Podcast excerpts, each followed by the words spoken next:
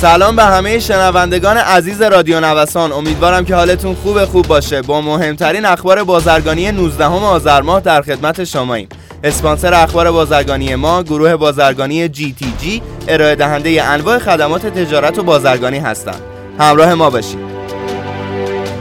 واکنش متفاوت گمرک به اعلام تراز مثبت ارزی.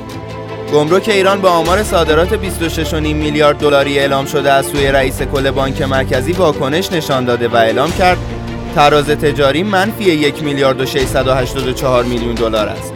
سخنگوی گمرک اعلام کرد آنچه گمرک به عنوان مرجع بیان آمار تجارت خارجی کشور در خصوص تجارت 8 ماهه اعلام کرده صادرات 21 میلیارد و 448 میلیون دلاری و واردات 23 میلیارد و 132 میلیون دلاری است که تراز کشور در این مدت نه تنها مثبت نیست بلکه منفی یک میلیارد و 684 میلیون دلار است.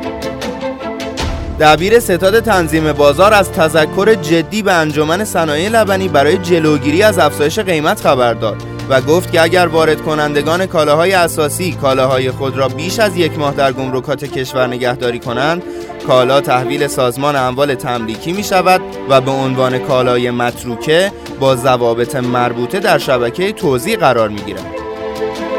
افزایش 38 درصدی صادرات ریلی کشور به ترکیه سرپرست اداره کل راه آهن آذربایجان بار صادره در سال جاری از طریق این راه آهن به ترکیه را 111491 تن اعلام کرد و گفت این میزان نسبت به مدت مشابه سال گذشته 38 درصد رشد یافته در حالی که میزان بار صادره در 8 ماه سال گذشته 80897 تن بوده است.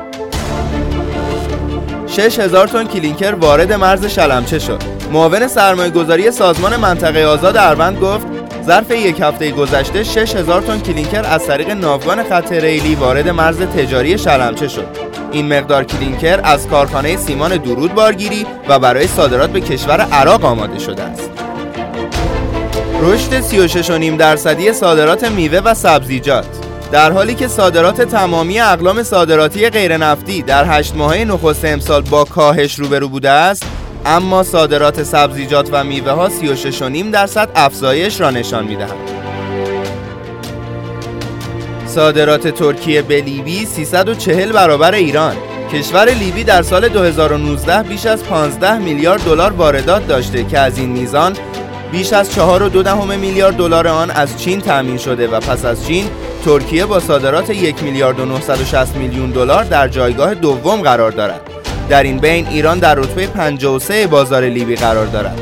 میزان صادرات سال گذشته ترکیه به لیبی حدود 340 برابر ایران و صادرات امارات به لیبی 235 برابر صادرات کشورمان به لیبی بوده است.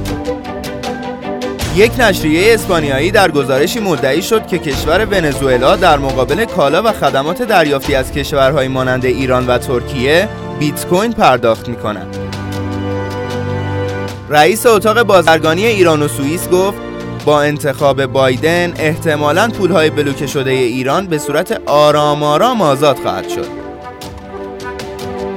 خیلی ممنونم که امروز هم در بخش اخبار بازرگانی با ما همراه بودید. همچنین از اسپانسر این برنامه گروه بازرگانی GTG تشکر می کنم. مجموعه GTG رو می‌تونید از gtg.ir دنبال کنید.